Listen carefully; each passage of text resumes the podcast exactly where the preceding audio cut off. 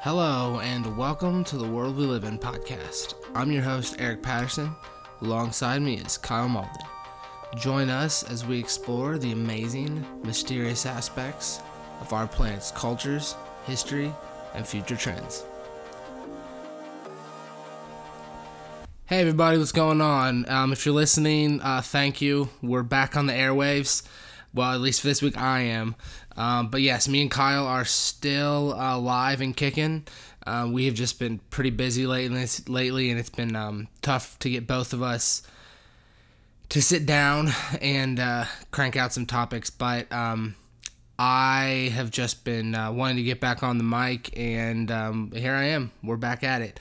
So yeah, this week we'll have some stories, but um, yeah, just want to give you kind of an update on what's going on. Um, like I said, we're back. It's just a busy time. Uh, summer's got busy, so the hopefully this fall we can settle down and get back on our regularly scheduled um, weekly episodes. But um, if you want to listen to another great podcast that I have been co-hosting on, um, I am co-hosting on Parareality Radio every month. Um, the main host, Sandman, who has become a good friend of mine, um, does a show every it's every other every other Friday, or maybe every other Friday now, but comes out on Fridays, and he has a website, uh, Parareality Radio. Um, you can just type that in Google, you'll find it. Um, has a lot of episodes. He's been doing it for a while, so go check him out. Um, yeah, I guess that's really the only update um, as far as me and podcasting. But like I said, we'll uh, me and Kyle want to get back on a more regularly scheduled routine, um, and hopefully we can make that happen. So for this week, though, um, I guess recently I have just been listening to uh, some of my favorite podcasts, and um, one of those uh, started talking about um, the missing 411 phenomenon and um, led me to a documentary, an hour and a half documentary uh, by David Paulides. Um, on I watched it on Amazon, but I believe it's on iTunes uh, and a couple others. Can't remember off the top of my head. But I watched it on Amazon. Um, and so if you have that, you can find it. It's Missing 411, The Hunted, I believe is what it's called. So Missing 411 the Hunted, and excuse me, I got a little bit of a congestion going on, but it is about um, hunters um, that have gone missing. He, I think he documents six, five, five or six cases, somewhere around there, um, that have gone missing in very strange um, circumstances. So if you know anything about, I won't go into too much detail about missing 411 because it is quite complex, but the idea surrounding it is that um, there's this phenomena of people going missing in the wilderness.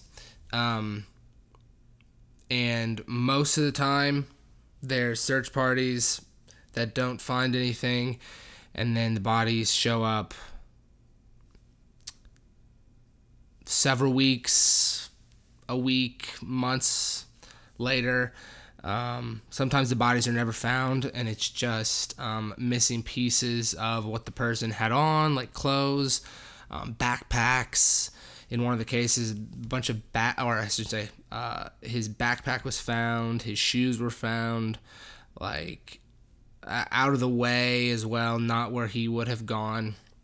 But anyway, there's a lot of details, and the documentary I thought does a brilliant job of laying out um, what these were, what the what um, happened in these cases, and um, and he goes kind of all over the country. One's in New York. He goes out to New Mexico, Montana, and then California. So, very interesting stuff. Um, also has uh, David Paulides has also written books um, about missing 411 um, bunch of, documenting a bunch of different cases, not just hunters, but just people that go missing um, in the wilderness, and um, yeah, so it's it's a little um, for someone who loves the outdoors, it's a little frightening um, about going places too remote. Um, but as I thought about it, I mean, a number of things can happen to you while you're out in the wilderness, not just this missing 411 or uh, whatever the phenomena is. Um, whatever's happening to these people. It, not only that can happen, I mean, a ton of stuff can happen, but um, it is it is a little it is a little creepy. I will I will say that um, slightly concerning as well. Um, mainly because these occur when someone gets like separated from the pack. So when they're kind of by themselves, something happens, and um, I guess I guess the old uh, the old um, middle school rule goes always always have a buddy with you. So wherever you go. But anyway, having said all that, um, it kind of, that mixed with um, I mean I, I really enjoy playing uh, like first person shooter video games, and I had just bought Battlefield. Uh, if you're not familiar with that, it's just uh, it's a a, sh- uh, a video game about um, well Battlefield Five was about uh, they had a bunch of World War II um, battles and the story stories along the on the along the lines of World War II battles. But that led me into um, finding some stuff about some weird stuff that has happened in war, and I originally found some stuff about like World War One. Um, a lot of those I had heard though from different, um, just listening to different things, and I might do those in a later episode, just kind of once once they're uh, like out of my mind and I've kind of forgotten about them a little bit. Might do those later down the line, but more recently, um, I found some interesting stories about weird stuff that has gone on in the Middle East, um, Iraq, Afghanistan. I think those, are, yeah, I think those are the only two countries that concern these stories. But basically, since um, we have been the United States, that is, and other um, other countries um, associated with the war slash peacekeeping missions over there, but these all concern, um, not to be long winded, these all concern um, U.S. troops encountering weird things. Um, and so, yeah, that's what we're going to do today. There's just a few stories um, that, yeah, like I said, I found, and they aren't too long, um, but they, they are very strange. So, we'll get into it. The first story concerns an individual who worked for the U.S. Army Criminal Investigations Department, and he worked um, for several years in Iraq and Afghanistan um, from 2009, or sorry, from 2004 to 2009, and most of his crimes, um, it says, were investigating uh, military personnel for bribery and theft but in 2005, he was embedded with an infantry uh, unit in Kurdistan near the Iranian border. And this group had um, learned of some bizarre activity that had been occurring in the area. And the locals were saying that the perpetrator was some mysterious creature, and people were being stalked and hunted by this beast that people were calling a ghoul or G H O O L. Um, the description is a sort of tall humanoid figure. Um, you can imagine, like, if you're picturing it in your head, it's probably some sort of tall, thin, stalking, uh, creepish kind of almost scream mask ish. At least that's kind of what I think. I don't want to impose anything on your imagination, but um, yeah, that's kind of what the I, I, guess in general, not obviously verbatim, what the locals were were describing. Um, bringing it back to reality, though, the um, the witness and some of his team, I guess, were saying that it could have been. Uh, a soldier that had gone AWOL and um, basically had become a serial killer. Um, but apparently, as they were still um, looking for. Actually, I should step back a second.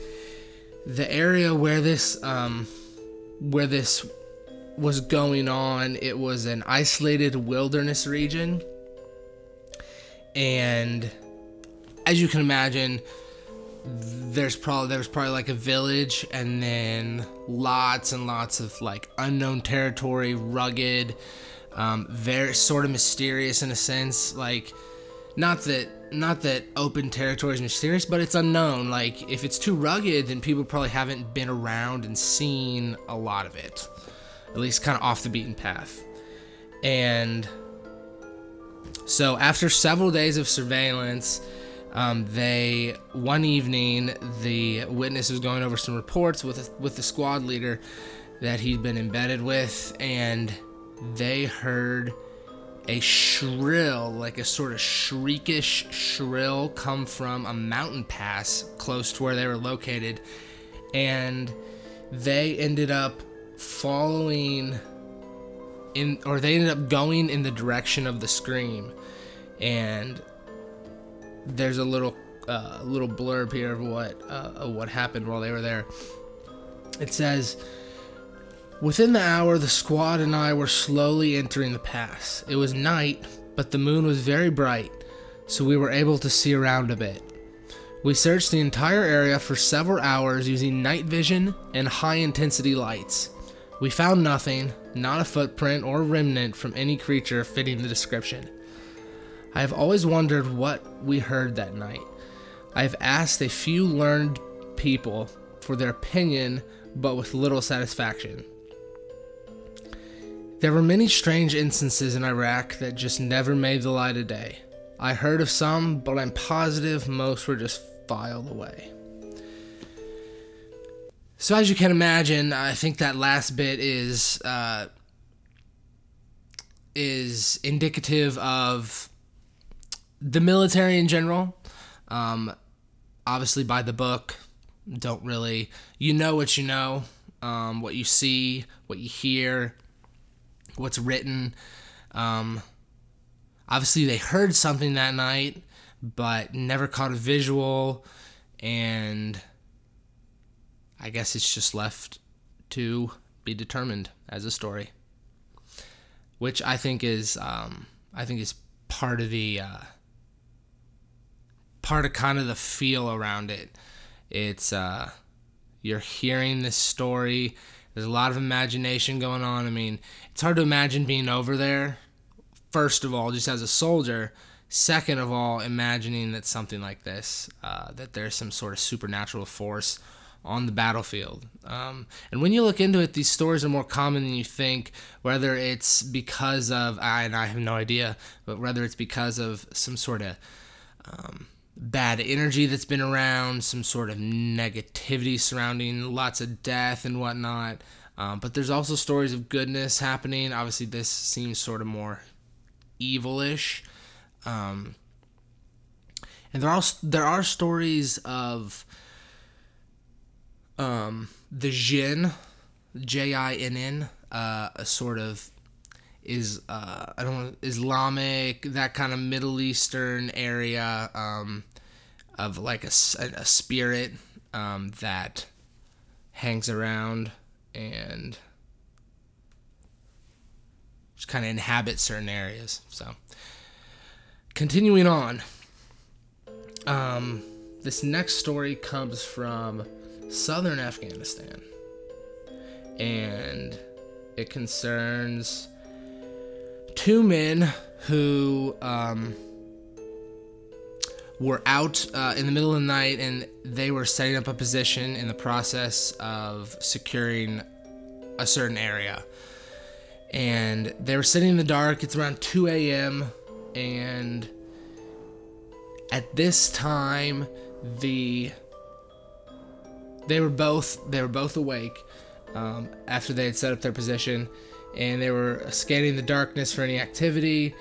And as you can imagine, you're sitting there, it's probably super quiet. The darkness. It's you. You could almost begin to like sort of get in a trance of some sort, or almost fall asleep if you're not if you're not on point.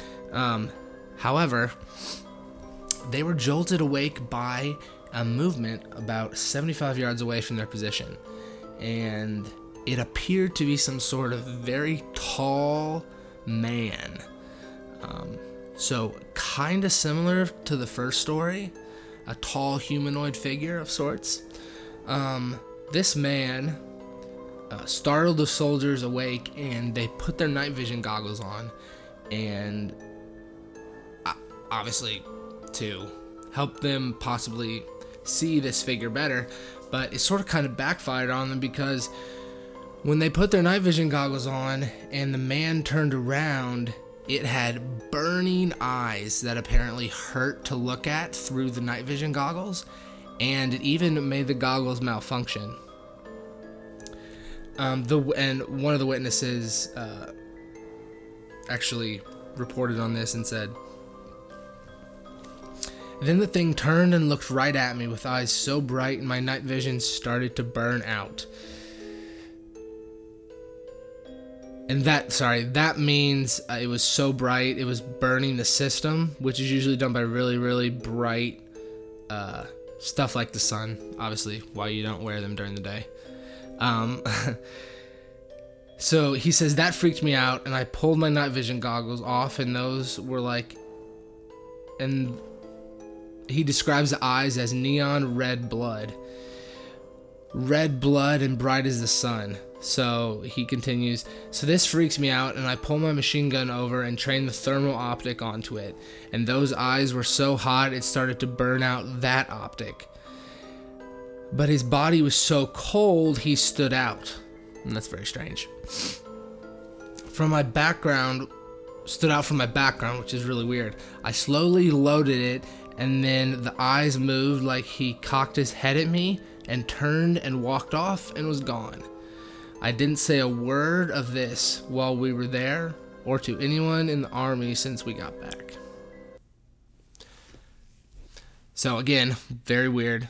Um, it the weird part is that it didn't even want to concern itself with these individuals, these soldiers, even though it noticed them it's like it didn't even care. Which begs the question what did it care about? Where was it going or where was it coming from? Um, one can only guess. Obviously, that's uh, one thing we'll obviously never know, but it's a it's an interesting uh, pondering question, if you will. So, um, continuing on, um,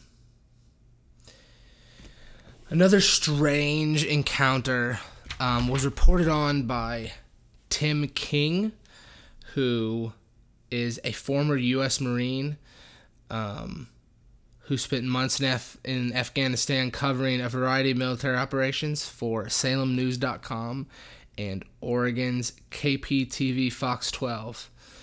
Um, he wrote an article for Salem News titled Vampires in Afghanistan. Soldiers say it's true. And according to King, he met an individual at Bagram Airfield in Afghanistan who told him a bizarre tale.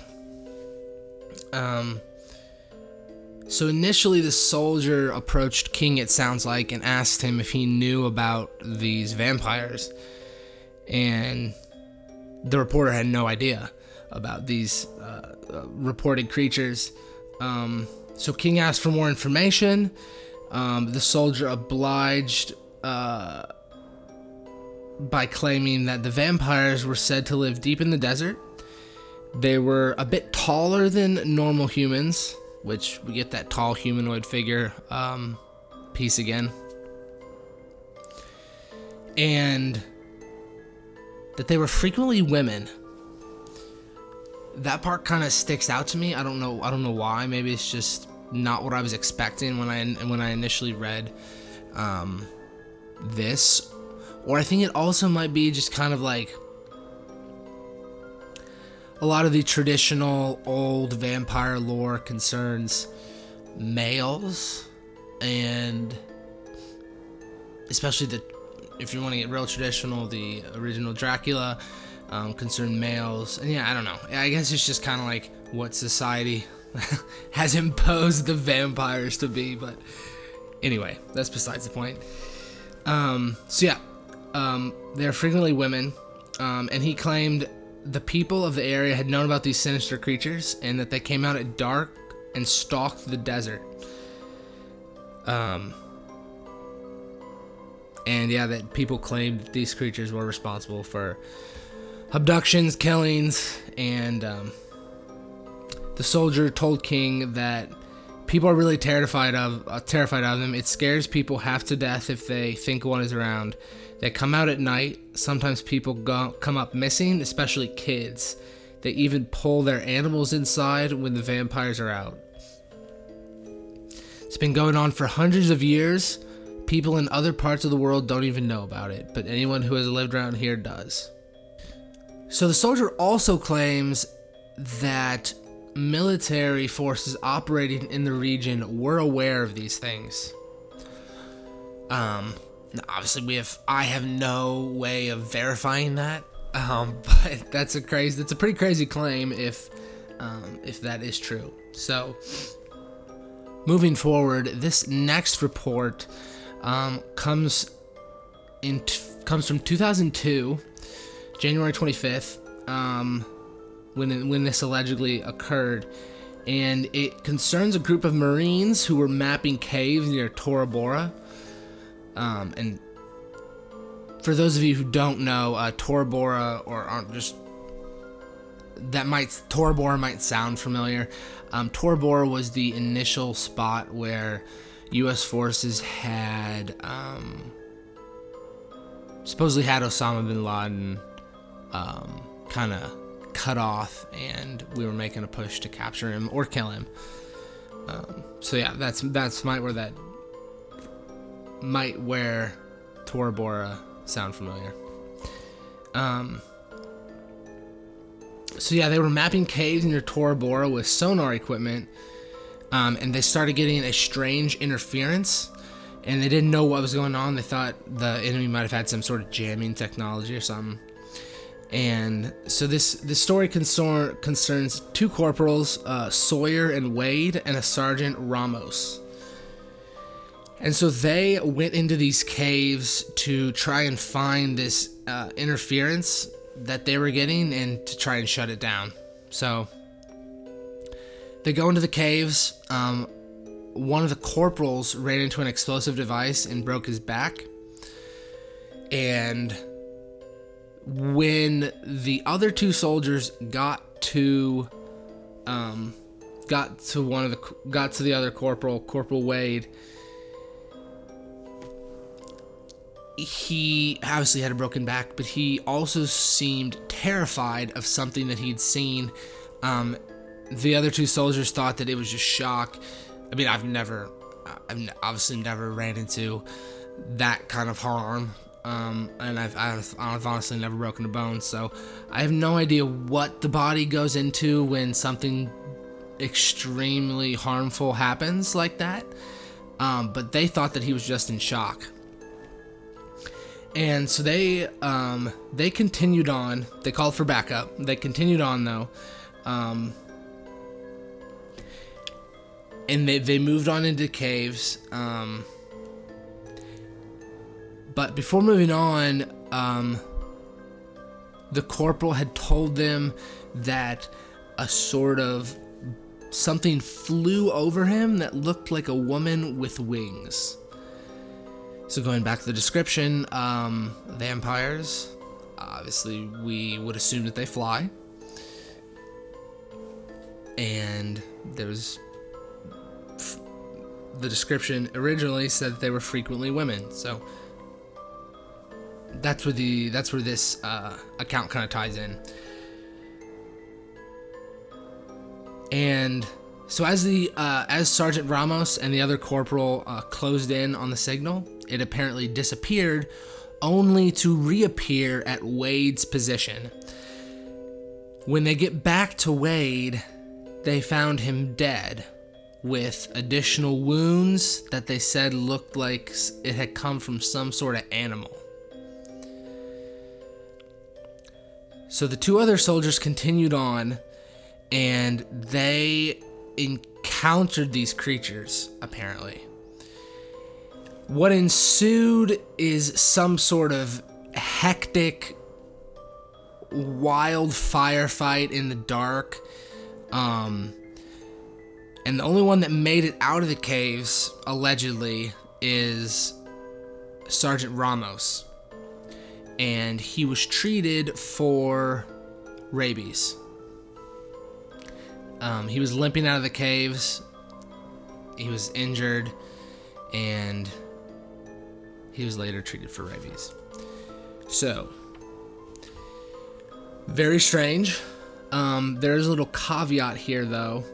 Um, so, since Ramos was the only one made out, the bodies of Wade and the other corporal were never found. Um, these events were dramatized um, on Animal Planet's TV show Lost Tapes in season one, episode seven.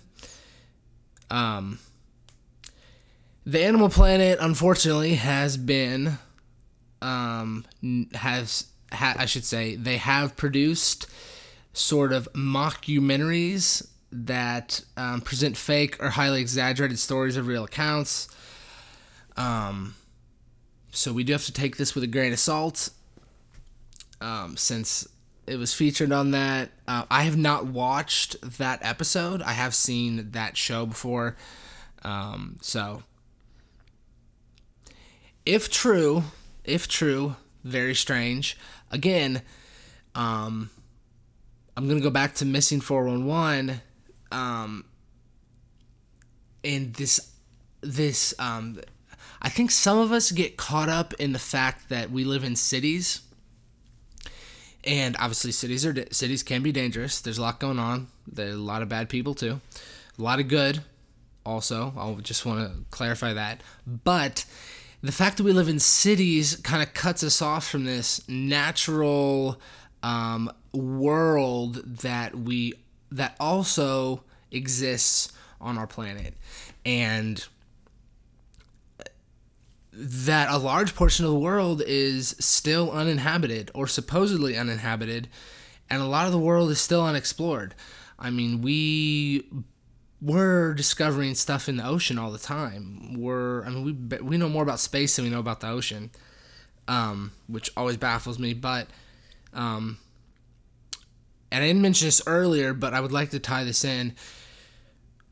Um, in the missing 411 the Hunted, David Paulides documents a group of hunters that um, have been going to this camp in California, this hunting camp in California since the 70s, and I'll, I won't go into too much detail because I would like you to check it out. Um, but basically, what happens is um, they recorded sound of these mysterious creatures back in the 70s and they had it analyzed by a professional. They had the sound analyzed by a professional, and it said that these vocal ranges um, were far outside the area of humans. And yes, there is sound in the documentary. It is very strange. I've watched it like three or four times just because it's so weird. And then you never see the creatures, and no video's perfect, but you never see the creatures, but the audio is pretty weird. Very, very strange. It creeped me out. But you know that sort of creepiness to where you like want to know more, which sometimes backfires, especially with me because I have a really, really active imagination. Um, but anyway, again, I encourage you to watch this uh, watch this documentary, and that part that part of the documentary was my favorite. Um, but having said that, my point that I'm trying to make is that there there are large, large, large swaths of land that no one has really explored, and no one has really, really knows what's out there. Even in even the even in the United States, um, if you look at maps of Canada, there's so much uncharted territory up there that people have been to, but then they left because you can't. It's it's very rugged and it's hard to live there. But some people, obviously, believe that there are creatures out there that are intelligent that we just haven't found yet. Um, but I will leave that to you to determine. To determine. So, um, my last two stories concern. Um, well, this next one concerns uh, a Bigfoot sighting in Afghanistan. So, a 26 year old Army sergeant was on a lookout in the region of. I'm going to try to pronounce this right. Um, Bargai Matal in the Nuristan province of, of Afghanistan. And he spotted through a thermal uh, imaging scope or binoculars of some sort um, a very large creature, about 500 to 600 meters from his position, and it looked like an ape. Um, five other soldiers saw it. He uh, he alerted his other squad mates, and they observed it for 10 to 15 minutes, and he also talked or his I guess it doesn't specify he or his unit talked to locals who claimed it was a creature called the Barmanou, B A R M A N O U. Bar, yeah, some sort of variation of that. And um, through his imaging scope, he claimed that it didn't have any clothes on.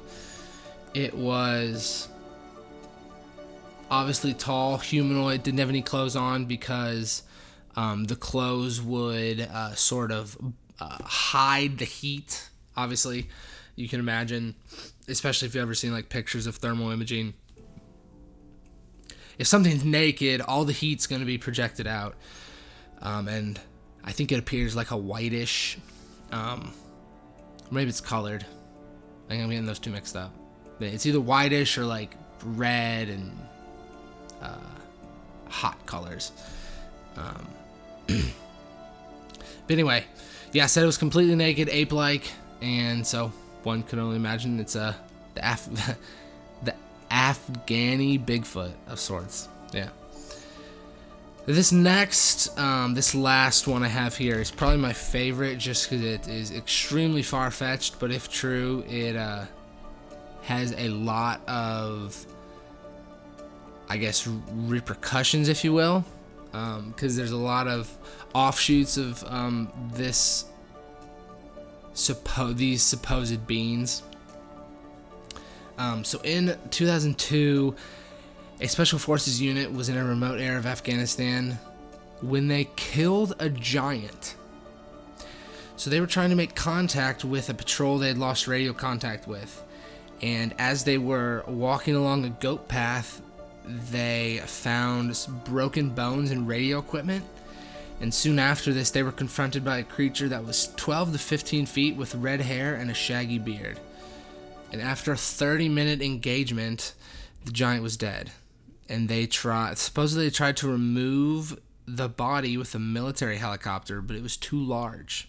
So let's talk about uh, a giants for a second. So there are references to an ancient race of giants. Some say that there's still um, places in the world, remote places, where people supposedly have seen giants. This could possibly be one of them. But um, there's also um, a reference to the Nephilim. So, the Nephilim are a legendary race of giants written about um, in the Bible, and this story um, made its way to Coast to Coast AM, and George Noory apparently interviewed the, interviewed a C-130 pilot, which is a large cargo plane, a C-130 pilot who claims to have moved the body. And he pointed out that it sounds just like the Nephilim from the Bible. So, um, could it be some sort of weird uh, ancient mythical creature that somehow is still surviving in remote regions of Afghanistan? Um, again, up to your interpretation. Um, it is this is this is extremely far fetched, but um, I like to try and uh, I like to try and at least give every story a chance. Um, no matter how weird it is, um, I think we all can agree that some of the weirdest stuff sometimes turns out to be true. And if you open up to the possibilities of, you don't have to agree with it, but at least I think give it a chance. Um, but uh, also uh, concerning concerning that a lot of these, well, all these accounts um, were related to the military. We probably won't ever know the exact truth, um, at least not right now, um, just because of obviously the military. We all know keeps a lot of secrets, especially if it has to do with these type of earth-shattering, um, finding a lost race of of giants. Um, but yeah, that's I guess that's the fun of the story as well. You you never you'll never really know. Um, so yeah, that is um, that is all we got for this week. Um, I am glad to be back on, and apologies for a little congestion. Um, as the season switch down here in the south, there's always some sort of something that gets me. I don't know what it is, but it always happens. Um, so, yeah, that's all we got this week. And be on the lookout for uh, future episodes. Um, you can follow us on Apple Podcasts. Um, we are on Google Play, Stitcher, Spotify, um, Podbean, and again, I am on Parareality Radio once a month and we just did a um, last month, so September, we did a Epstein uh, conspiracy episode, which um, obviously a sensitive topic. Um, that's I don't really have to say that, but I like to specify it's sensitive topic. But there um, there are a lot of little spider webs that go off Epstein concerning a lot of people he knew, and um, is he dead or alive? I don't know. But yeah, go check that out. Um, again, Parareality Radio. You find it in, just type it in Google and you'll uh, go go straight to the website.